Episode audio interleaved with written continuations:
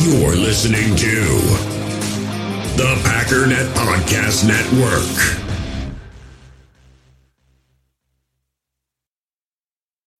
When you need mealtime inspiration, it's worth shopping Kroger, where you'll find over 30,000 mouth-watering choices that excite your inner foodie. And no matter what tasty choice you make, you'll enjoy our everyday low prices, plus extra ways to save, like digital coupons worth over $600 each week. You can also save up to $1 off per gallon at the pump with fuel points. More savings and more inspiring flavors make shopping Kroger worth it every time. Kroger, fresh for everyone. Fuel restrictions apply. Sweep actually is the it's the lead play in our in our offense. You tell the tackle to take the defensive end if he's over him. If he's not, to drive down the first man who is inside. Fullback, we tell him to take the first man outside the offensive tackle. No one shows. He goes right by them and steals inside. If the YN has the linebacker taken out, he cuts inside. If the YN has the linebacker in, he comes all the way around. If you look at this play, what we're trying to get is a seal here and a seal here and try to run this play in the alley.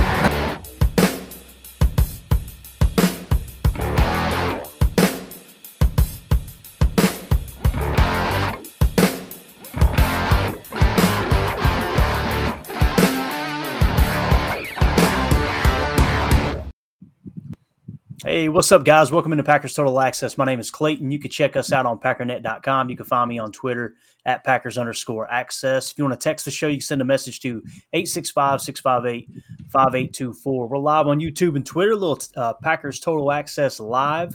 Um, man, I tell you what, fellas, we've got a uh, we got a football game going on tonight, man. We got it's preseason, I know. Don't get mad, but we're gonna have pads popping. We're gonna have fifth stringers out there you know, just kind of eating some reps. But uh, I'm excited about the Hall of Fame game tonight, Jacob. How about you, man? Yeah, you don't think Rodgers is going to get a few snaps? You don't think they're going to toss him out there? He's, they said he, he's probably not going to play the second half. I believe is what they said. So. oh man, we got Tim in uh, Tim in Green Bay. He was uh, boots on the ground today. Tim, how you doing, Bubba? Mm. Tim vanished. He vanished on us. Yeah, make sure you're not muted. It's all right. We'll come back to him. We'll come back to him. We're having a few connection issues tonight. Um, I'll tell you this, man. I've got my niece here at the house with us, and she's streaming so many videos downstairs. She's got the cell phone in the hand while watching Netflix while doing three other things. So that may have a little bit to do with it. Tim, can you hear us now, brother? He's green. I don't know. We'll come back to Mr. Green. um, Jacob, camp today, man. I think there was a lot of good stuff, man. Uh, uh, you know, this is where people start to settle in a little bit, right? Here yeah, I mean, I was thinking uh, the same thing. You know, it's been kind of a up and down sort of practice from what I can tell. It was kind of one of those things where the technically the offense won, I believe, for the first time, but all in all, it was kind of a more of a split. Um, Tim, you, can you hear us? Yeah, loud and clear. You got me this um, time? Yeah, we, we got you, bro. Sorry um, about that. There we go. But yeah, Tim was actually there, so I guess I maybe let him talk about it. He's probably seen the obviously seen it better than I have. What did you think of the practice overall today, Tim? Um, from what I saw, it looked pretty good. Um, I saw a lot of the receiver group today, um, early in practice. Um, some names that stuck out to me right away were it's obviously Tay Wicks had a pretty good day. Um, I'm maybe I'm too easily impressed. I don't know, but uh, I like Dre Miller. Dre Miller is one of those guys to me looks like he could maybe play tight end. I mean, I don't know if this guy's true wideout or if he's kind of like a hybrid, but um, he looks physical. Um, good hands. I didn't see him drop anything today. So those were a couple of names. And Bo Melton. Bo Melton came came to play today as well. So uh, got got to look actually, at the receiver group. I was going to ask you specifically about Bo Melton because I've been hearing a lot of good things about him. Specifically today, I guess he had a really, really great route that he ran against Nixon, and Love just apparently overthrew him. Do you see? They said his route running is like really, really good. I think Boz even was talking about how he wouldn't be surprised if he's the wide receiver six. Yep, I would agree with that for sure. Um, that's definitely something that uh, he's showing. Um, for, I mean, for his age, you know, that where he's at in his career, I mean, he looks pretty crisp out there on the routes for sure. Good stuff. I'll tell you, I'm very excited that Tay Wicks did return today, right? He's out of concussion protocol. And uh, they said Josiah DeGuara went out today, if I understood correctly. He was out or went out with a calf injury. So we'll we'll kind of monitor that. Obviously, we got who is it? Henry Pearson, am I thinking right? The fullback that we still got in camp. Fullback, yeah. Yeah. So we'll have him to kind of lean on if we're wanting to practice some of those 21 sets, which, um, if I remember correctly, I believe the practice before last, they ran a little bit of I formation, which gets a lot of people excited that we might be uh, dipping into that, that San Francisco version of the offense a little bit, which we ran 21 last year, obviously with the Guaret fullback, H back, whatever you want to call it. But we've mostly just worked out of the, uh, the Ace 12 when we're trying to trigger a base package on defense. So let's do this, man. Let's. Uh, I'm going to share the screen here real quick. Hopefully this don't slow down too much. If it does, fellas, then we'll just go away from it. But I just bookmarked a few tweets. And, and I wanted to do it this way to make sure we give these people credit for their videos rather than just downloading them and putting them on one one big montage, you know. So first things first, though, Ryan Woods said Tucker Kraft made it clear he did not talk smack to Rasul Douglas in practice. Quote, there's a there's a scene from Step Brothers when they're laying in their beds at night telling each other whose fault the divorce was, and John C. Reilly says, "quote Hey, you don't say that." That's all I said. So evidently, Rasul was trash talking, right? And they said that Tucker Kraft just looked at him and used used the old John C. Reilly said, "Hey, you don't say that." you don't say that. I love it. So speaking of the devil, here's Tucker Kraft, and it, guys, it's just a six second clip, but again, we just want to kind of bring this. We want people to you know feel as close to camp as possible. So here's a, uh, a clip of Tucker Kraft right off the bat. It's a big old boy, fellas. That is a big yeah. old boy right there. That angry run. Oh yeah, I would not want to tackle that dude, man. He no does. He's just violent runner. yeah. Yeah, it's going to be fun see seeing how he fits into this offense. Man, I'm sure they'll try to find a role for him for sure early and often. Um, all right, next tweet. Um, we'll come back to that fantasy tweet. This right here was Jaire versus Watson. this was uh, kind of cool. Um, now, oh. n- notice his feet. First of all, look at yeah. Jaire going Spider Man here. Ah. Dude's so that dude's funny. just a ball of fun, man. I love it. Um, all right, so watch Watch Christian Watson's feet right here at the very end. Yeah. See he kind of trips himself. So, you know, he, he's he's got Ja beat. Now that's it's not a very good ball in my opinion. It needs to be out there a little bit more. He kind of hung it up there, and and this wasn't from Jordan Love, from what I understand. This was actually this might have been McGough. It's hard to tell here. You, did you get get an oh, idea that that was definitely two digits on the jersey back there? But anyway, that would be that's Etling or McGough then. Okay, got it. Like I would think. Yeah. Yeah. So anyway, Ja, you know, showing up and and playing to the crowd, pretty cool. Here we go. We got a net ball from Jordan Love, just just flat footed, bang. How did he look today, Tim? Did uh did anything stand out to you? Did you, did you get a chance to uh to check him out on the practice field?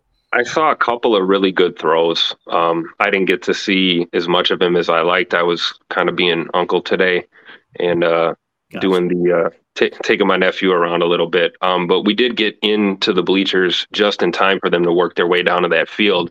And I saw on one throw, uh, Jordan Love uh, did the old change the change the arm angle and kind of kind of like not full side arm, but he he changed the arm angle to get around a defender and to, to put this ball in there for like a probably a three to five yard gain. That stood out to me. I thought that was pretty cool. And then uh, he threw an absolute dart over the middle um, just before they started working on a two minute offense that I believe was caught by Jayden Reed. Um, and coverage was really tight on this play. I mean, it was almost reminiscent of those throws that we've seen from Rodgers, to be honest with you. Those ones where you're just like, how did that ball even get in? Like, how did that get in there?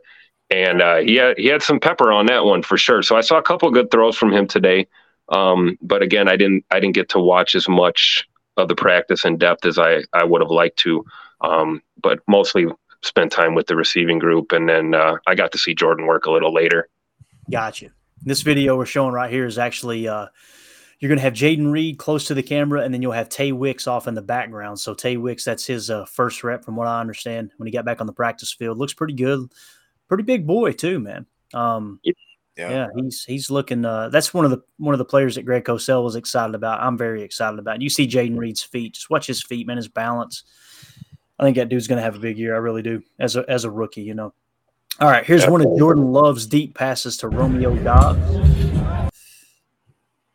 Not bad, right? Not bad. Let's watch it again. I love his release, man. His yeah. release just seems very quick, very clean. And so, his play action fake as well. Yeah, absolutely. And then here's another deep ball right here from Jordan Love as we roll through. It's a pretty ball. I guess just another angle, maybe. No, it was number 16 there. Was that Bo Melton? What's uh, who's number 16? Gosh, I don't. I, I think that might be. I can't remember. We're a well-oiled machine here. All right, here you got Carl three, and that thing. Uh, I want you to look at that, guys. That's a 53-yard field goal, right? And look at where it hits the net. I'm gonna try to pause it. Look at that. He's got another 10 yards easy. Oh yeah. Yeah, he's he's gonna be one of those guys that can hit from 60. The question is, can he hit from 30? Right? That's gonna be the issue. It reminds me of John Kuhn back in the day. They said when you need two like when it comes to John Kuhn, you need two yards, he'll get you two yards. When you need four yards, he'll get you two yards. so this one right here, let's see what they said with this tweet. Um, Anders, Anders, Anders Carlson from about 60 yards snuck it through the right upright. So they said it was good and still had plenty of legs. So this is actually a 60 yarder here.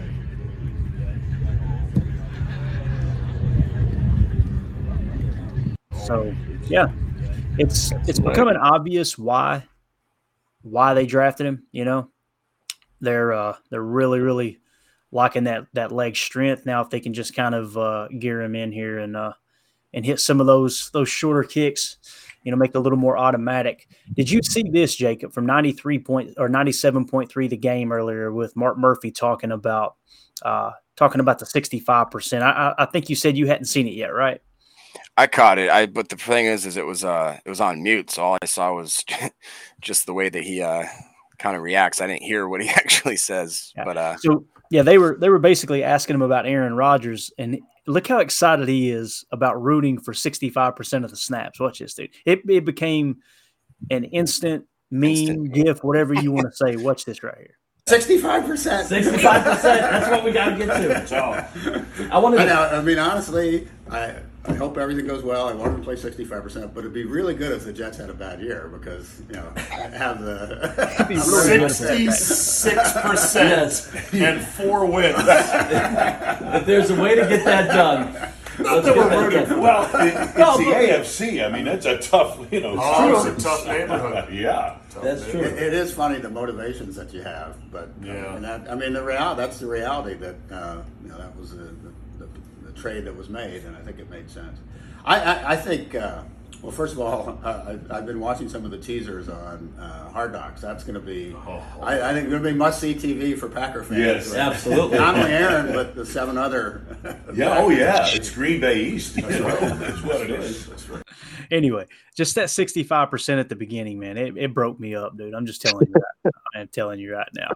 Um, one last thing here. I'm going to play this. Jacob thought you'd be interested in this, and I thought it was really cool. This is some of the stuff that you were already talking about when it comes to just how just how much of a factor Christian Watson was last year uh, in fantasy football. Let's go ahead and play this. Just a minute long clip. Just want to hear kind of who he ranks up there with as far as creating fantasy points, which we know, you know, it, it isn't everything, but it just shows how productive he was last year. Chris Olave, one of seven rookie wide receivers to put up over a 2.25 yards per route run. Every other player to do that finished as a top seven fantasy wide receiver in their second year. The other guy that made this list last year was Christian Watson. Also made that elite list where every single player has finished top seven in fantasy football in their second year. Christian Watson was also the number one player in fantasy points per route last year Every other player in the top 10 of that stat is now being drafted as the wide receiver 11 or better. He was also one of 16 wide receivers to be targeted in over 25% of his routes. And over the second half of last season, the only players with more fantasy points than him were Justin Jefferson, Davante Adams, and CeeDee Lamb. Elite company. And Christian Watson and Jordan Love are getting a ton of hype in camp. This is the most positive news we could possibly hear on Jordan Love day in, day out. I am all in on Chris Olave. Ben, you better be too. I love me. So- all right, there you go. So, pretty cool stuff, right? Um, Christian Watson being mentioned as uh, as one of those guys, one of those sleepers, if you will. Man, I tell you that over under. Do you know what the over under on touchdowns are for uh, Chris uh, for Christian Watson? I Oh, believe man. it was.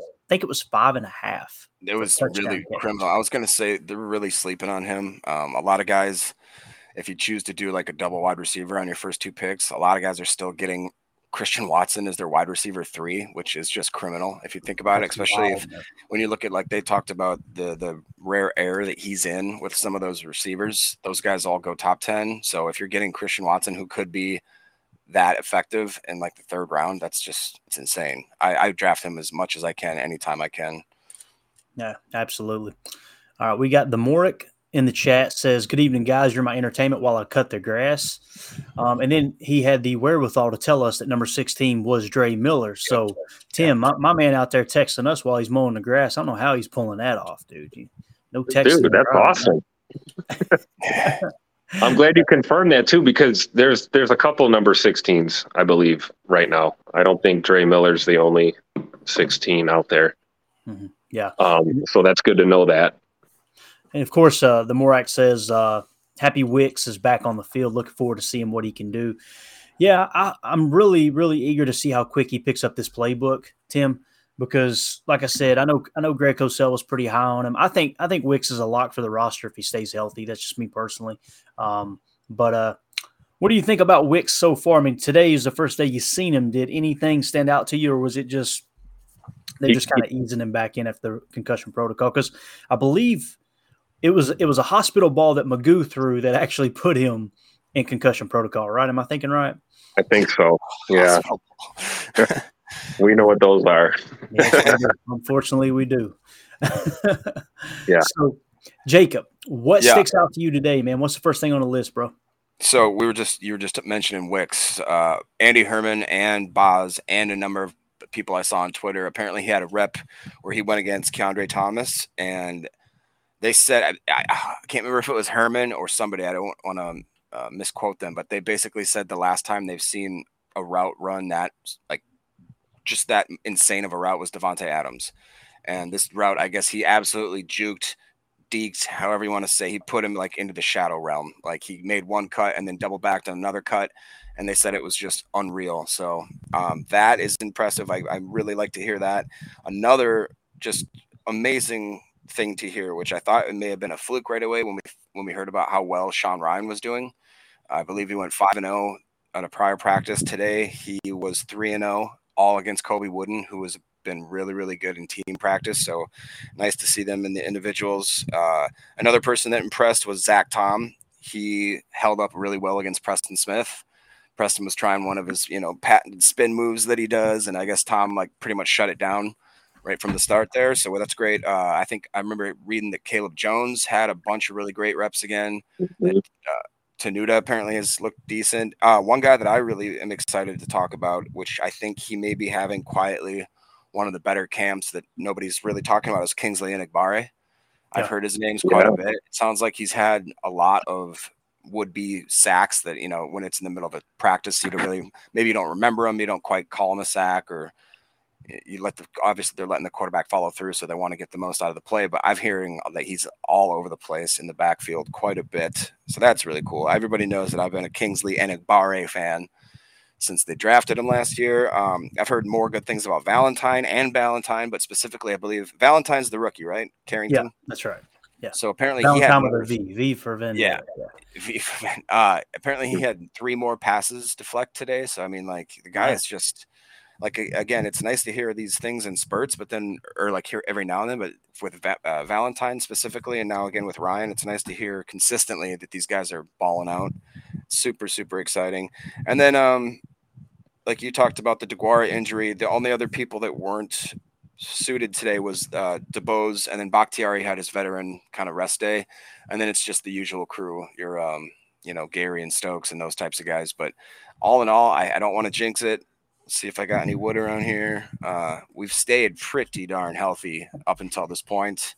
So yeah. I'm sure that we're gonna. I'm, sure I'm over here bang banging on my wood table. Thanks, buddy. I was looking around. I think I got some imitation over here. Um, the other guy that I was interested to see. Let me see if I can pull up. Uh, was it Mosley, the linebacker that we got? Mm-hmm. He was not in camp today, but I'm kind of interested because it seems like a lot of people are kind of high on him, and I don't know why. I mean, he's that lower RAS score. I remember hearing that right away. I think it's like a 3.96, so not a typical type guy that we'd be used to, I suppose. But um, it'd be nice to see him in practice. I think he was still traveling to the facility, is what this what it sounded like. So hopefully we can see him before family night. Uh, oh, and then Karl Brooks apparently is looking really, really good. And yeah. that's another guy. I know ba- Baz loves that dude. He was really ranting about him when we got him out of the draft. One thing that he mentioned uh, on his video, and I, I took the time to look it up, he said if you go look at his PFF scores and grades from any of that time that he was in Bowling Green, when you look at it, it's like, it's impressive. The guy, oh, yeah. the, the stat line is unreal. I mean, he's high 90s in almost every freaking rating that they have. I mean, he uh, it, it, was it's it's impressive. So when you see that, it really gets you excited when you start thinking about because how long have we talked about how Kenny Clark by himself, you know, it's it's just such an easy attempt for the offense to just double team him and they don't even think about the other three or four guys on the line there. And you know, I like I'm not going to bash Dean Lowry or Jarran Reed or any of those guys that we've had, but they're just not, I don't believe, at the same level as what we have now in Wyatt and Brooks and Wooden and obviously with our edge rushers, I just I think people we could have I, I don't know, man. I don't jinx it again, but I think our defense could be crazy good and we're all we, we could have one of the best defenses we've had in a long time. Yeah, I completely agree. And what you said about Karl Brook, well, first of all, what you said about Dean Lowry and Jarran Reed, and I'm going to go to you next, Tim. Um, I went back and watched Devonte Wyatt's best game of the year, and ironically, it was Week 18 against the Lions, and I found like five or six plays where I went, "Whoa, like he jumped off the screen. Both, I mean, eating double team blocks like crazy. And whenever he was pulled out of the game and it was Jarran Reed in his place, you just didn't see it. You didn't see the same attention. You didn't see the same burst. Um, he got a sack in that game, 100% on him. Um, I got really excited watching that. I'm going to try to put a chalk talk together just to kind of highlight a little bit of Devonte Wyatt film before we get into the preseason. Um, but yeah, it was uh, it was good stuff. Kevin in the chat said Pat O'Donnell is also 16. I think we're all pretty comfortable saying that wasn't Pat O'Donnell running out appreciate that, Kevin. Thank you for clearing that up, Bo. Definitely Dre Miller then. Definitely Dre Miller. Tim, you were on the sidelines today at Ray Nitschke Field, man. Um, talk to us, dude. Tell us uh, tell us what you seen today, man. Um, well, one thing that kind of stuck out to me, um, kind of a negative. Um, so Ryan Schlipp will appreciate the uh, me not being overly positive to a fault. Um, the uh, Jadakis Bonds um, was really exciting watching the receivers, and he ran a really nice route, really nice route, and the ball was kind of like you said early, alluded early to. I believe this was an Etling ball. It was either Etling or Clifford that threw this one up, and it could have been better, but it was good enough to be caught, and he.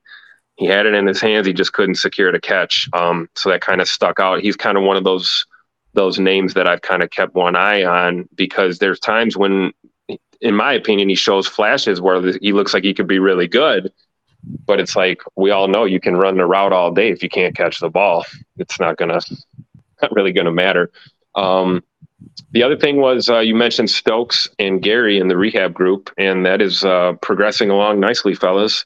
Um, I can tell you, I saw a little bit of that. Uh, they're letting Stokes do a little bit more um, and Gary is doing a lot bit more. Uh, he was walking around. He had the weighted vest on. He was doing a lot of agility uh, drills, things like that. And they're letting him, for lack of a better term, they're they're letting him kind of explode, you know, a little bit more uh, with his footwork, which is good to see when you're coming off of a major knee injury like that.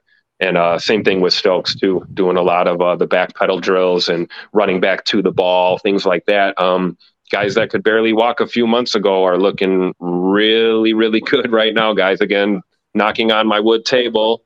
Don't want to hmm. jinx anything, but uh, that was kind of what I gathered um, today from just when I was down near practice. I spent a lot of time on the on the periphery. Uh, got to meet Larry McCarren today. That was pretty cool. And saw that. You know, yeah, saw Mark Murphy. Jealous, yeah, it was pretty cool, man. It was good, good vibe. But the vibe around camp is, you know, it's positive, and it doesn't it doesn't have the same feeling it had last year. At least uh, this is just my opinion. You know, I'm not trying to paint a picture, but um, vibe is good, man, right now, especially at this point in camp. You know, we got family night coming up this weekend, and then uh, one more practice Monday, I believe, and then off to uh, Cincy for the Bengals week. So, um, feeling good out here. Feeling feeling real good, guys. Oh, Tim, good. were you by chance around when the they were do they were doing the two minute drills? I believe it was the second team offense was leading the two minute. Did you by chance get to see that?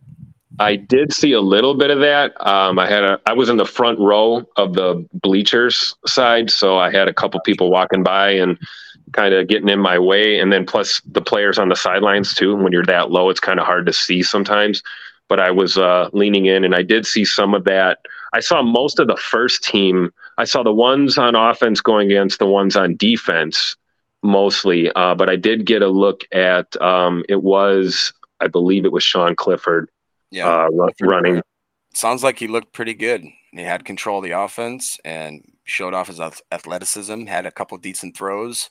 Yeah, it uh, sounds like Bo Melton was pretty instrumental on that drive too. I think he caught. He, he it sounds like he dropped maybe an easy one, like a something over the middle. But then on the very next play, I believe it was Love caught him on like a slant or something for 10, 15 yard play, first down. Um, so I'm excited to hear about that. It's always good to hear that because what fifth round draft pick I believe he was. Absolutely. Pretty much as close to a lock as you can get, I think, for making this team. But um, this is the you're first right. time I've heard people really say that they're impressed by him. So that's cool. Yeah, you're right about Clifford too. He's uh, um, the kid can throw the ball, and uh, it's just a matter of grasping these concepts, I think, and to see him making steps in the right direction is good. Um, it's you know that's something we haven't really talked too much about is that backup that backup spot um, and I like Clayton. Clayton made a great comment that you're, you know, that role now is not what it used to be. It's kind of like more of a personal assistant to QB one, um, and being ready or staying ready so you don't have to get ready. Um, so naturally, I would I would lean and think to myself, well, Danny Etling might be that guy because he's experienced. Um, maybe it would make sense to have a guy who's been in the league a little bit longer and who's you know been a backup and these kind of things. But then I I look at Clifford and I look at Alex McGough, man, and it's like, man, these guys are slinging it, dude. Like they're slinging the ball. So I, I, I don't know. I think backup quarterback is uh, slowly becoming a little bit more entertaining than I had anticipated. That's good stuff, man. I, I'll tell you, you know, it, it sounds great, right? Saying, oh yeah, it's just a personal assistant until the starting quarterback goes down and you need to win a game. you know what I'm saying? Like I've yeah. kind of thrown that idea back and forth, back and forth, but um, again, though, when when your starting QB goes out, man, you, you, can just about chalk up the season if it's uh, for a significant amount of time. You know, I mean, it's they're few and far between if someone rallies around a a Kurt Warner or a uh, Tom Brady. What's that, Jacob? Nick Foles. Yeah, yeah, Nick Foles. There he is. Keep going. What's the next one? That's just give me a minute look it up. Uh, I mean, some the, honestly, some of the best quarterbacks, it, it, it, has happened. You know, you you talk about Tom Brady, you know, coming in right. for Drew Bledsoe when Drew Bledsoe got gutted on the sideline. Basically, he was oh, bleeding oh, internally. Right. Um, he's got uh, Kurt Warner. Kurt Warner came in for Trent Green, Hall of Fame career, right? Um, trying to think, there was another one too that just came to mind for me that was real big. Um, as a backup. well, yeah, that, and you know, and that's even not not including Favre. You know what I mean? Because that was kind of one of those things. Obviously, you trade a first round pick; he's the future, right? Um, yeah. Some of these other guys, it was just kind of like, man, you know, they're just filling the roster. But um, anyway, Eric in the chat says Davon House is the goat. no argument there. and then we got Mike in the chat says it says there was no relaxed form. Wyatt to not play reason. for last season. I'm pretty sure he meant reason. So there was no reason for Wyatt not to play more last season, is basically what he's saying. Then he said um, Wyatt not playing more last season was negligent by Jerry Montgomery. He's too good, I believe is what he's trying to say. Probably driving with with two knees and trying to text or something on the stream here, but keep it uh, definitely keep it uh, safe out there, man. Then we got the Morak in the chat says Jeff Hostetler. Je- oh my gosh, he went there. You, yeah, if you guys, that was the Giants, right? Am I thinking right, Tim? I think um, so. Yeah, Hostetler. Yeah. check this out, Jacob. I'm pretty sure he wasn't the starting quarterback. The starting quarterback went down. He was listed as a special teams player, like a gunner, and he was a safety, a backup safety. And he came in at quarterback, and I think he took him to the freaking Super Bowl and won it, if I remember right. How long ago was that? But it was it was the New York Giants in the '80s. Um, yeah, late '80s, right? Mid late '80s, something like that. Yeah. Dude, I'm telling you, Jacob. I don't remember that. Do you ever watch America's Game, Jacob? Yeah, yeah. Dude, dude, I'm telling you, some of those, man. I don't know if you're the same way, Tim, but I could watch those all day long, dude. Oh, I love it. Yeah, just the inside stories around the championship teams. Um, all right, let's do this. Andy Herman listed his players of the day, right? And this is literally like at the end of every camp practice. This is the tweet I'm waiting on, right? Andy just does a phenomenal job. Um, his players of the day uh, today were defensive line Karl Brooks, halfback Tyler Goodson. Nice. I immediately re- quote tweeted oh. that and tagged Mac in the tweet, right? Malcolm. Yeah. and then uh, we had cornerback Rasul Douglas. Go ahead, Jacob. I'm going to pull something up for Karl Brooks. Do you have something, man? We all have smartphones, and we all know they're pretty amazing, but they also can be amazingly distracting, especially when we're around other people. So, US Cellular wants us to reset our relationship with our phones by putting down our phones for five. That's right, a company that sells phones wants us to put down our phones. And to see what we find, learn more at uscellular.com forward slash built for us. In the hobby, it's not easy being a fan of ripping packs or repacks. We get all hyped up thinking we're going to get some high value Jordan Love card, but with zero transparency on available cards and hit rates, it's all just a shot in the dark. Until now, introducing slab packs from arenaclub.com, the only repack that provides real value, a complete view on all possible cards, and clear hit rates for each one. Now, when I buy slab packs on Arena Club, it finally feels like I know what I'm getting. And honestly, the best thing for me and my son is the fact that we're kind of novices into this. When I walk into a card shop with my son, and a card says it costs $40, kind of just taking his word for it that that's a good value. So I appreciate the transparency on grading, as well as just getting excited about seeing what you could potentially get. Right now, you can get 10% off your first purchase by going to arenaclub.com slash packdaddy. Wow, that's crazy offer. 10% off a $400 slab pack. That's 40 bucks right there. Anyways, that's arenaclub.com slash packdaddy for 10% off your first purchase. No, well, I just remember. Uh, I can't remember if I read it. I, I again, I want to give these guys credit. I want to say it was Herman, but he was talking about how Goodson had just an amazing play where he showed off his receiving ability and took it upfield, and I believe it was a touchdown, or if not, it was a really long gain, and it sounded like it was very Aaron Jones esque, like just. And that's been kind of the only I wouldn't say a knock, but um, the worry I think with Goodson is that he's just he's not all around and not well rounded enough to make the team. But to me, I just I really think that we'd be messing up if we don't have him as RB three. I just yeah, and- I love the explosion, and then like eh, if he could do anything on special teams, it would definitely help him. But you know, yeah, and eh, you know as things have changed now, you got to think. Patrick Taylor last year, Aaron absolutely loved him. Why? Because Aaron liked to play out of the gun, right? And he wanted that personal yeah. protection there, pass in protection. you know in pass pro. Well, Aaron's gone now, I could see them going with Goodson. I really could. Um, and and everything I've seen on tape of Goodson in the past, whether it was preseason, whatever, Goodson's looked good in my opinion. I think he's a solid yeah. back. I really do. Um, and and they were right when I think it was Malcolm, Malcolm that said, you know, he kind of reminded you of Swerving Irvin, right? Tyler Ervin. It's exactly yeah. what you see with Goodson. Just quick twitch. Like I said, he's he's not who you want in your hip pocket in pass protection, but man, a, a guy who can turn uh, turn nothing into something and, and also provide a little bit in the passing for sure too. Uh, the more says that was Phil Simms was the starter that year. There we go. Yeah. So, all right, man. Let's do this, man. We were talking about Karl Brooks. I've got his scouting report pulled up. Jacob, let me know if I sound like I've got a lisp or I'm talking into a tin can. We're going to figure out why we're having problems with the audio. Um, but I've got another page pulled up right here. These were the the top reasons to buy in per Draft Network. Okay, for Karl Brooks. All right. Rookie defensive lineman that's been, I've heard his name mentioned all camp long so far. And again, he was the top player of the day, according to Andy Herman. All right. Highly productive sack artist with great production the last two years, heavy hands and power to collapse blockers and play on the plus side of the line of scrimmage. High effort player from snap to whistle, pleasant variety as a pass rusher to attack and adjust mid rush. Now, here are the reasons for concern. Body top is unorthodox. Sounds like me, man, right there. Body top is unorthodox, and length to stack and extend is in question. Illustrates some tightness, tightness through his frame, limiting his production production to corner and flatten against NFL blockers. His run defending skills are very boom or bust. Um, and yeah, I think he I think he came into the draft at about 290. Um, his RAS was in the fives, if I remember correctly. Um, that I had his RAS listed on my draft board, so that's obvious. You know, his his relative athletic score was one of the reasons why he stuck around in the draft so long. But his production was through the roof. Then you immediately say, okay, well, it was Bowling Green, right? But uh, yeah, that's uh, I'm I'm excited about to see what Karl Brooks does for sure because there's some voids that are left. Andrew in the chat says my body is actually just a stick, man. Man, I wish I just looked like a steak man, bro. I'm looking more like a loaf of bread or something, bro. It's bad. I'm getting old and putting on the weight. I'm trying to fight it, man. Um, all right. Tyler Goodson, Rasul Douglas, we covered it. Rasul sounds like he's having a pretty good camp. I haven't heard him getting burned much. Have you, Jacob?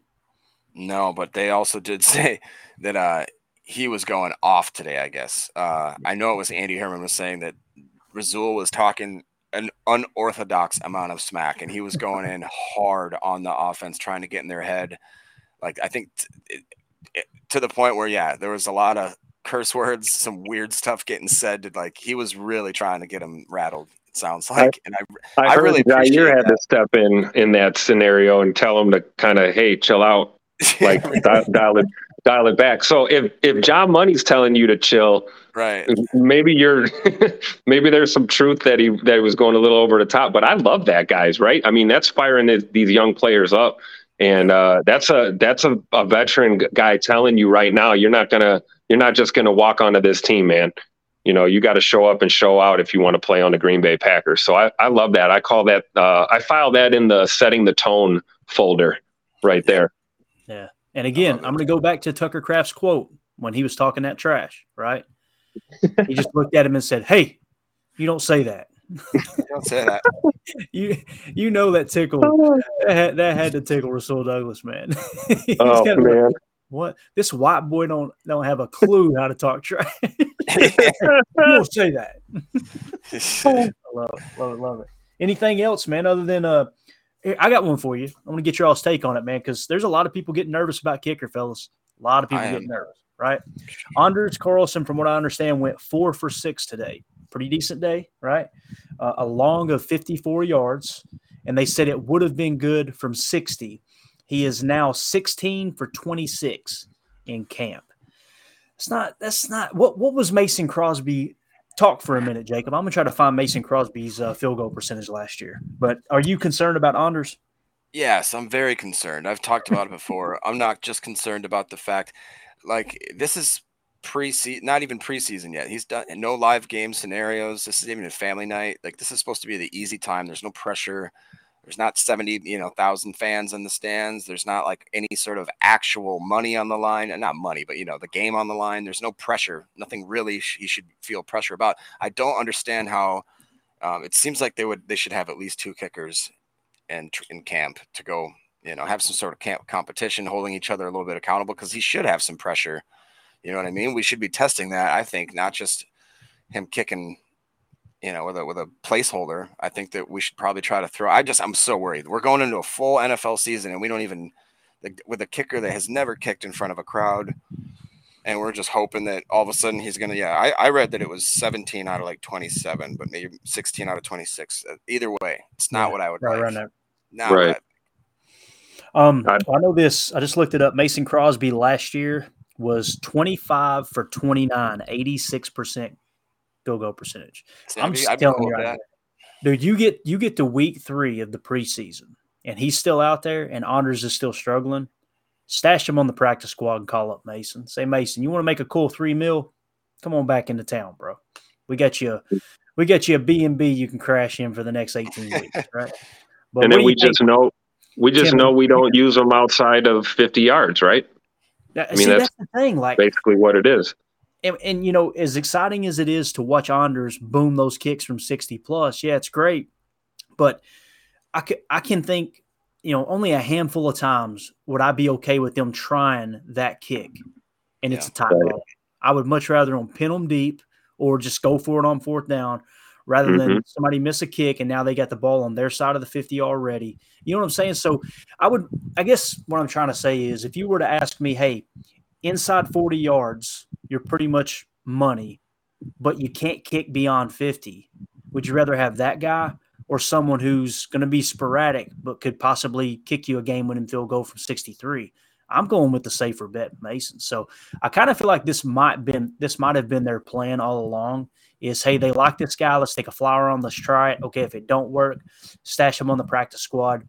I mean, there's a chance that they they heard that someone else was going to draft him. I guess you know, um, right? But uh, you know that might have been why they took him when they did. But at the same time, and if you stash him on the practice squad, somebody signs him, they got to put him on the 53. So I, I don't know, man. I think. Uh, I think uh, with him coming off that injury, just like Cheesehead Murph said in the chat, um, he is coming off an injury, uh, Murph. Yeah. Um, he tore his ACL in his plant leg, but right. that seems to be, you know, Rich Bisaccia went down there and uh, and hung out with Rich Bisaccia has got strong ties to his brother Daniel Carlson, and uh, he knows the family real well. He went down, worked him out, said, "Yeah, he's good to go." That plant leg really the the main concern with the plant leg that that really prevents you from having a lot of power in your leg. You know, that's where you kind of generate that power from. Um, with that plant leg, you know, definitely being stationary. So um, that seems to be okay, but the accuracy is the issue. And, and again, the accuracy before the injury, Jacob, we talked, or Tim, we talked about it. Uh, I know Ryan's talked about it a lot. You know, when you draft a kicker, you immediately go look at his stats, and it's like, man, there were a lot of kickers that have way better stats than him in college. What did they see in him? it's obviously it's obvious they seen that booming leg, right? That's probably what it mm-hmm. was. Mm-hmm. Um, yeah, I don't know, man. They probably figured they can get get him to uh, you know we can work on the control and we can work on the accuracy. But I'm I'm with you guys. Like I mean, how much time do we have here? I, I remember panicking a little bit last year at camp because right around this time at training camp, Mason Crosby was kicking a soccer ball, and they weren't even letting him kick field goals yet. And, you know, we were a little nervous about, wow, this guy's going to play football week one. And we saw the year he had last year, as you said, well into the 80%, um, you know, making his field goals, completed field goals. So I'm, I'm with you, Jacob. I, I think I said this the other day. I, I kind of wish we would have kept him around for camp and then we'd seen both of them, you know, competing directly. And maybe, you know, Anders could get some some knowledge from from Mason Crosby just by being on the field with him and watching things. I can tell you one thing I've noticed: he definitely, uh, Anders Carlson definitely favors Pat O'Donnell as his holder. I can guarantee you that most of those misses, um, O'Donnell was not was not holding. Yeah. Okay. Yeah, makes sense. Makes sense. Jacob, what else you got, bub? Well, it's just interesting that he said that because apparently Daniel Whelan has been booting it too. Um, they've been saying that there's a really good battle going on at punter, and that I, I've read a few articles just saying if they wanted to save a little bit of money by getting rid of O'Donnell, but if it affects the kicking game so drastically, I just I don't see that happening because, like you said, if if Anders likes having um, what's his face as his holder, then I think that pretty much we got to leave it like that. Um, I'd be with. I agree, and or either that, or we got to look at who's going to be QB two, and do we do we go old school and put our QB two out as a holder? Right. Maybe have him work work in the special teams unit. I don't know. Be a great co- uh, uh, great question for uh, Coach Bisaccia. Yeah. Um, you know, maybe I can uh, track him down again, see if I can uh, get a little impromptu information or something. That'd be cool. Yeah, definitely, definitely. And we've got Craig in the chat says Carlson needs to work with Mason for a year. Well, I'll tell you what, no, no one better to learn accuracy from than yeah. if they did bring him in because he's still going to be on the practice squad. They bring Mason in, stashed stashed Anders on the uh, practice squad. He could get that time, you know, kicking for sure in practice and everything. It's a great idea there, man. Great idea, Craig. Um, okay, the other thing I wanted to talk about, Jacob, we had some cuts today, didn't we? Am I thinking right? Ham- didn't Hamilton get cut? Oh well, yeah. I thought that was was that yesterday. Was it yesterday? Uh, it's all blurring together now, man. All yeah. I do is work. We didn't talk about it yet. I know content. that. So I think well, everybody's pretty much saying this. This spells, uh, you know, spells out that that Brenton Cox Jr.'s got a pretty good shot of making this squad, right? I really, really hope so. Um, yeah, it just when you see the the move they made with Garvin and then now Hamilton, it's definitely trending that way. And I have heard um, that people have, have seen some really impressive stuff, especially like his one on ones, his drills, and I, I I believe he's made some some plays in the uh, team practice and the team sessions. So I'm I'm more than happy if he if he makes the team. I'm gonna I might have to get me a jersey. Heck yeah! Nah, I'll probably wait till he actually does something, but it it uh, I would be ecstatic and and proud for, and happy for him because it sounds like like you know he's taking this seriously and really turned his attitude around and for whatever reason it's clicking here in Green Bay. So that'd be great. Yeah, definitely, definitely. Uh, we got Emilio in the chat having to pivot on having to pivot on a everybody just wants to yell at me.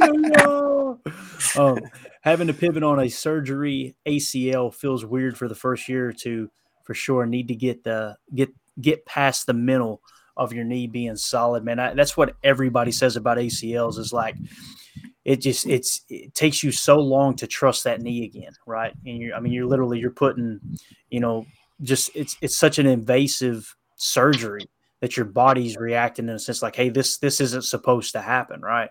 Um, Andrew in the chat said, would it would it work to get an international kicker for a free roster spot? Keep Mm-hmm. Mason for the clutch. Look at these guys, man. I'll tell you what, everybody thinking out the box tonight. Um, there's another one that got cut. Cam McDonald, tight end Cam McDonald. Cheesehead Murph said. I believe I remember hearing that. And then we've got John in the chat says Packers picked up linebacker Aaron Mosby. Um, he came from Carolina, I believe. I think I've got it right here. Yeah, they claimed him. Yeah, from from Carolina. So, um, cool. So, going to take a flyer on him. I don't know how many years he's been in the league, but I just I love it, man. They, you know, Bill Walsh had a uh, had a way of doing business back in the day. He said as a front office, they had a goal before camp started, um, after after free agency and after the draft, before camp started. Their goal was to find ten players that they could sign to the roster that not just to sign and fill a roster, but would make their roster better. Meaning, like this guy, let's say we sign an edge defender. This guy is better at covering the run than the guy who's currently going to be on our 53, or this guy's better at rushing the passer than is going to currently be on the. It doesn't mean he's going to make the roster, but find 10 people that will improve the roster somehow, some way. Which I, I, I think that's that's kind of what Goody's doing here. You know, he's just kind of mixing and matching and uh and throwing some stuff together. Um, Tim, do you got anything else you want to hit on, man? Anything else that stuck out to you about practice or anything you want to cover, Buck? You know what just popped into my head, Clayton, when we were just not to go back to the kicking game, but um, I wonder if the booming leg factor has something to do with kickoffs. As we know, Mason wasn't exactly uh, booting them into the end zone with regularity. So I'm wondering if maybe that played a factor into wanting a guy with a bigger leg.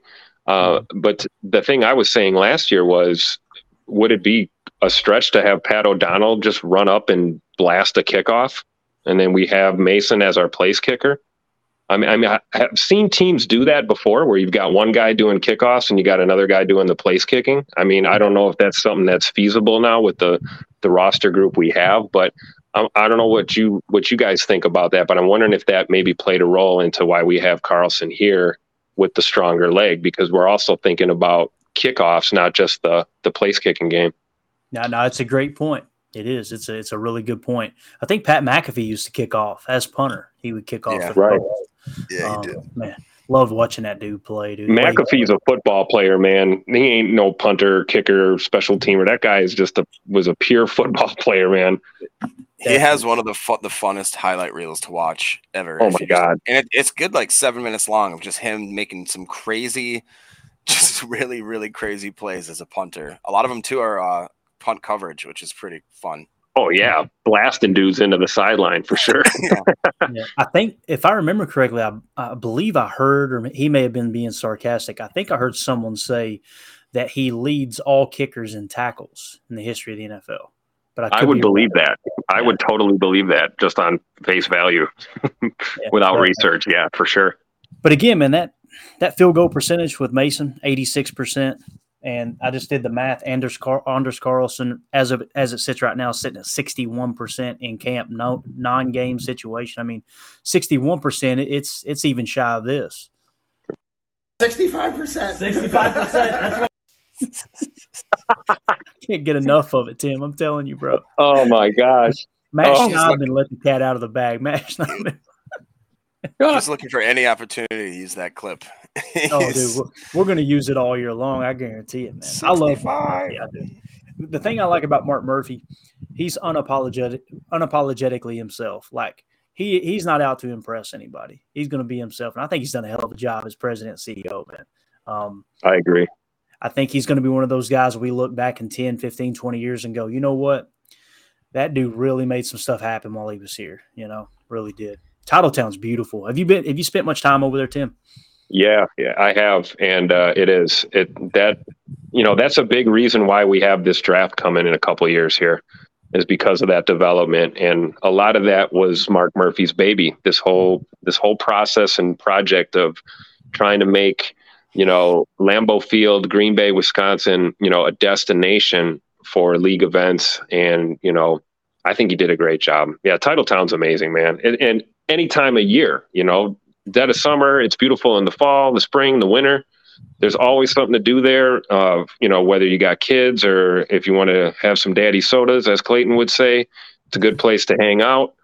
Um, yeah, I love it, man. I, I go to Titletown, uh, you know, once or twice a month, man. It's awesome every time I'm over there. Yeah, it's our spot, man. We always try to stay at the at the Lodge Kohler when we go up, and um, you know they've got the sledding hill, so we got to spend some time at the sledding hill this year it was colder than a well digger's butt. But man, we had a blast. And what's cool is we got to go into uh, Hinterland, right? The little brewery there. They got a fireplace at each end of the dining hall. So I mean, we literally came in from hitting the sledding hill and the ice rink, which was hilarious. Mandy, for those of you who don't know, my wife, if you were to ask her what's your favorite pastime, hands down, she's going to say watching people fall. She loves watching people fall. And, and listen, I'm the type of person that when I see somebody fall, fellas, I'm like secondhand embarrassment. I immediately go, oh, I don't want them to know that I seen them. You know what I mean? Like, I don't, you know, I want them to be able to look around and go, okay, nobody saw it. I'm good, right? Mandy will sprint across a damn parking lot and go, ah, and laugh right in the face. It's brutal. So, yeah, roll. So we we literally got us a couple cups of coffee from the God, what's it called? The the little coffee shop there in I can't think of it. It's it's inside the the Kohler Lodge. We got us a couple cups of coffee, popped our hoods up, and we sat at the ice skating ring and we found the slickest spot where people kept falling. And we just we just sat there for an hour and drank coffee and watched people bust their rear end. It's hilarious, absolutely hilarious. Oh. And, and again, every time somebody fell, I was doing this and Mandy was just sitting there with that hood pulled over, that copy going like this the whole time. Oh my gosh! Hilarious, dude. Hilarious. Um, all right, we we're Eric. We're not doing this, man. All right, Eric. Let's let's no, don't, let's, let's no. don't hurt Mark Murphy. All right. Um, we're gonna we're gonna show it anyway. I promise you that. Uh, John says, bring in Robbie Gould. Is Robbie Gould really out there? Is he really available? If that's true, that'd be uh yeah. I wonder what his stats look like last year. I don't know, and you know that could be a part of the strategy, not not specifically Robbie Gould, but it could be something like, hey, look, you know, Rich Bisaccia told him, hey, look, I think I think Anders could be something special. He's got a huge leg. The ACL is healthy. Take a flower on him. If it don't work, stash him on a practice squad. Just spend a little bit of money on the best available kicker. That could be in the works. This is what Eric said in the chat. He uh he said Mark Murphy looking like Alfred E. Neuman. I don't even know who that is. Who is that? Let's pull it up. We got to pull this up. Talk, talk. Tell him something, Jacob, while I pull this up, man. Alfred E. Neuman. I don't know. I, I think he's an old timey actor guy that looks um, got a weird looking face. I know that Trump made fun of somebody because he calls oh, him. no, he didn't. Isn't no, Al- didn't. Alfred E. Newman the Mad Max? Is that is that what I'm thinking of? You got it, bro. Let's let's do this. I've got to do it to my man. Hey, I told you I'm a big uh I am a big fan of Mark Murphy, but I think they may have nailed this one. What's there be some crazy right now. I knew it. it kind of looks pretty. Yeah. This That's is pretty- horrible. Me worry? 65%. Why would I be worried, right? Look at this. I want you to get that burn, that image burned into your mind real quick, fellas, okay? And then I'm gonna hit Hey, you. I don't care what he looks like. We got Sixty-five percent. Sixty-five percent. That's what. I ain't gonna lie, man. I can I can kind of see it, Tim. I can see That uh, that's actually pretty spot on. Yeah.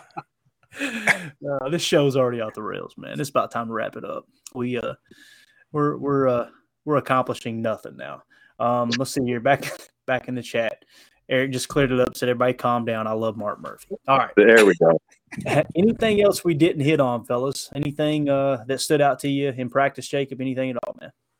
One thing, and then we'll get out of here. Um, it sounds like today there was no Savage on first team defense, that they rotated a heavy rotation at safety, but for the most time, it was when they started rotating, it was like Ford and Owens and like Ford and uh, uh, Moore, I believe, and then uh, gosh, who else was in there at safety? But it sounded basically like they they were taking a stab at not having Savage there, which is the first time that they haven't had Savage in the ones at some point in the rotation. So just kind of thinking like maybe they're I don't know.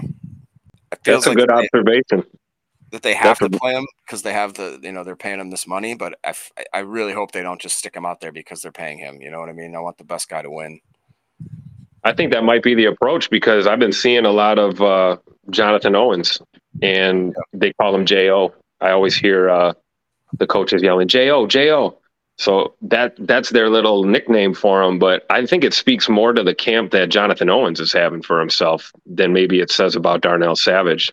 Um, but that could just be my warped opinion of the matter. Um, I, we talked about that last time I was on the pod that I felt like I didn't even see Savage out there and he was. And so maybe I don't know, maybe they are mixing it up. Yeah, it could be. Uh, Murph in the chat says Chalk Talk was amazing earlier today. Clayton, great job on the film study. Um, for those of you who haven't seen it, I just went live early. Um, you know, I, I, wanted to put this together for a while. I went back. I had an emailer. I had a listener email in and basically said, Clayton, you keep talking about the last five games of the season, how the defense played well why don't you highlight when they played bad? And and you know it's hard to read into text. I kind of took it, me being the combative person I am, I took it as him being like a smart aleck, right? Um, so I didn't respond to him, but I thought, okay, let's do it. So I went all the way back to week five, and you guys remember that was against the Giants, and uh, against the Giants coming into that game, we were three and one, they were three and one, right? Absolutely dominated them in the first half, and in the second half, everything fell apart. Well what was the key to that game? I, wish I had my notes pulled up right now.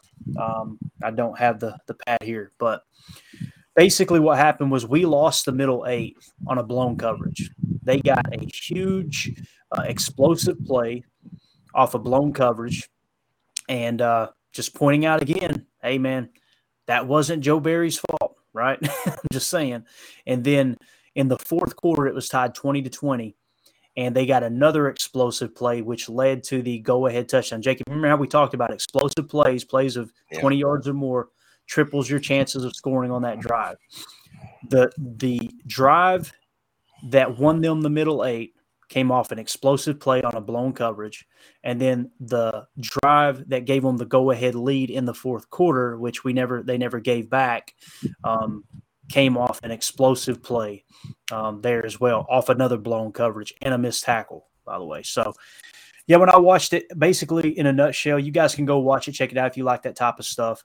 Um, if you watch it, you could tell Quay was playing match man match, right? He was playing quarters man match, and then you had um, De'Vondre Campbell playing zone match. So that was you could literally see De'Vondre as they ran kind of a mesh play. It was it was a spot mesh play with a spot where the Y was basically going to go straight to the seam and run a curl, and then they were bringing um, a flexed out Saquon Barkley on a drag route. I wish I still had it in the system. I'd pull it up right now, but uh, basically that was your mesh, right? You're trying to get those two guys to intersect and, and have a little bit of a rub, and you could see De'Vondre as soon as he sees Saquon Barkley run the drag route he immediately points to Quay and says, like, and Quay is playing literally uh, man match on the Y. So he man matches him while Dre's playing zone match. Nobody in that side of the field, open drag, shoots out the backside. And uh, what's crazy is um, that's one of those plays that everybody was like, why are we playing so far off the ball? Because it, if you watch it in real time and watching the game, it looks like, why, what, what the hell was Savage doing? Savage was 20 yards away from the guy he was covering. He wasn't covering him. He was playing what we call mod technique, right, in the quarters coverage, which is man on demand. He's man on demand on the number two receiver, right? The number two receiver, once he breaks a seven yard threshold, it's his responsibility to pick him up and carry him. Well, that guy never made it seven yards because they ran a switch concept off the drag. So your outside corner, your boundary corner, which was Rasul, picks him up. So now Savage is looking for work in the center of the field. And all he seen was the drag come across uncovered, shot down, and tried to make the tackle, missed the tackle, which, you know, it's easy for me to sit on my couch and go, I can't believe he missed that tackle. That's Saquon freaking Barkley in the open field with about 15 yards head of steam. But if he had made the tackle, and this is what's really, really interesting about the whole play, if Savage had made the tackle, he would have tackled him at about the 17 yard mark, which would have not technically been an explosive play. But because he missed the tackle, it went for 40 yards. So just something to kind of think about. I pointed that out and then I played the clip where I don't know if you guys seen it. Jaire Alexander basically came out and said, you know, it doesn't matter what Joe Barry calls if we're not going to execute. He said, it, it, Jaire literally said, you know, I just think we made a lot of excuses for ourselves last year, and it really didn't have anything to do with Joe Barry. And then he later came on and said that the new defensive backs coach is working with him because he's trying to get him to play tighter tighter coverage on the line of scrimmage. And everybody went, "Oh, finally we got somebody in that'll teach it." That guy over overrided Barry. No, Jaire literally told you word for word. He said, "I like to play off the ball," and they gave me the freedom to do that. Basically, is what he was saying. So it's just hilarious watching the comments. I'm going, finally, people will understand that was Jaire's decision, which Matt LaFleur said last year. You remember when he said we give our guys freedom to play and line up where they want to? That's what he was saying. He was saying without saying that's Jaire's decision, and we trust him. He's a Pro Bowler, right? But even after Jair said that on that in that tweet, right? Eh, you know, you look in the comments, Jacob, and everybody still they it went right over their head. It's still Joe. Yeah, we finally got somebody in here that knows how to play up on the line. It was just like, oh my god, man, I'm I'm done. I'm done trying to explain it. It is what it is. We'll see how it goes this year. So, um, anyway, in the chat, Eric says, "Thanks for the show, fellas. I'm digging it. I'm digging this channel, football talk and jokes. Gotta love it. Everyone be safe. See you later. Yeah, appreciate you dropping by, brother. And then we've got one more here. We have got uh, Kevin in the chat says, "Oh no, Mark Murphy is a named defendant in two Northwestern hazing lawsuits. Is that true? is he really involved? I'm, was he the president or not the president? Was he the the athletic, athletic director? I think it was the AD. Yeah. Oh, no, no. Oh no. well, I'll tell you this: 2025 is right around the corner. Okay, 2025 is right around the corner. So maybe they can drag that out until Mark's uh, 10 years over. I, again, I, I'm not here to make fun of or bash Mark. It's all in good fun. You can see the size of my head. I've got I've got a lot of room to talk, saying he looked like Alfred E. Neuman. I promise you that. So, um, I think Mark's done a great job. But that's uh, that's good information though, Kevin. I didn't even I didn't put those two together, man. Tim, anything else before we go, Bubba? No, man, go pack, go. Same old same. Absolutely. All right, well, we'll get out of here, guys. We got football kicking off right now. Some of you that's guys are going to go. What's that? I said I, I forgot. Now I'm got to get up, uh, get that thing tuned on. Well, here's the thing. From what I understand, it's only on Peacock. So um, I got Peacock. Okay, right. cool. Look at you, big money. All right. Hey, can I ask you a quick question? What do you Yeah, think man. about this this um, NFL Sunday ticket being on YouTube? I, I don't know if I'm ready to pay for it. Is it have you done that before? Is it Oh, bro, the first kidding me? year? I I have waited for Sunday Ticket to get off that stupid satellite dish forever. I used to have it. It was the signal was in and out and here and there, and they wouldn't let you do it digital unless you lived in an apartment, right? So, um, as soon as I heard it was going to YouTube, I got excited. YouTube YouTube TV is phenomenal. I love YouTube TV, and they're going to have it to where you can watch. I think four games. You can do a quad box, so you can watch four games on the screen at once for Sunday Ticket. That's going to be sick. Um, There's going to be a lot of stuff, and just just knowing you're going to have those games on demand too um, is going to be uh, is going to be cool. So uh, again, though, you know, I'm one of those people that I'm going to watch the game live simply for the post game show. But in the past, if it wasn't televised, I wasn't tore up watching it live. The next day, I was I was cutting the tape up, going in, watching every snap three times, and doing my normal things. So, uh, but yeah, I'm excited about YouTube TV having uh, having Sunday ticket for sure. So, all right, let's get out of here, fellas. Appreciate your time. This was a fun one. Um, think we hit on everything. We'll see. We may go live tomorrow. We'll we'll chat about it. Um, not a whole lot going on as far as uh, there's no practice tomorrow, if I remember correctly. Is that right, Tim? No public practice. I'm not sure if they're still I did see them putting the tarps over the fence when I left today, so that leads me to believe there might be some team activities tomorrow. Um, yeah. But I'm assuming it'll be a light practice going into family night. Um, I don't know. That's I, I know there's no public practice tomorrow for sure. That also leads me to believe you're going to go in there with a Sammy Hagar wig or something. You go try to sneak in. You know, the other day I was over there, the wind blew just right, and it blew the tarp back, and I got to see like 30 seconds of the defense, and then then the wind changed, and that was the end of that. Unbelievable, man! Unbelievable. All right, guys, don't forget in the upper left of the screen, uh, you scan that QR code that'll send you directly to Packernet Podcast. I'm telling you, Ryan Schlip, Packernet Podcast, Packernet After Dark, the best podcast available. Go check them out. You can also find Jacob there, Packernet Fantasy Podcast. Jake Shavinks, it's always draft season podcast. And uh, who knows, we may have some more launching here soon. You know, just uh, just stay tuned. We, you never know what's going to happen. But we're going to get out of here. Thank you guys for hanging out with us in the chat. You guys are absolutely awesome. Um, also, thanks to everyone who's listening to this on the pod, making us a part of your day. We really appreciate it. As always, let's go out and be the change we want to see in the world and go pack go. The power sweep actually is the is the lead play in our in our offense.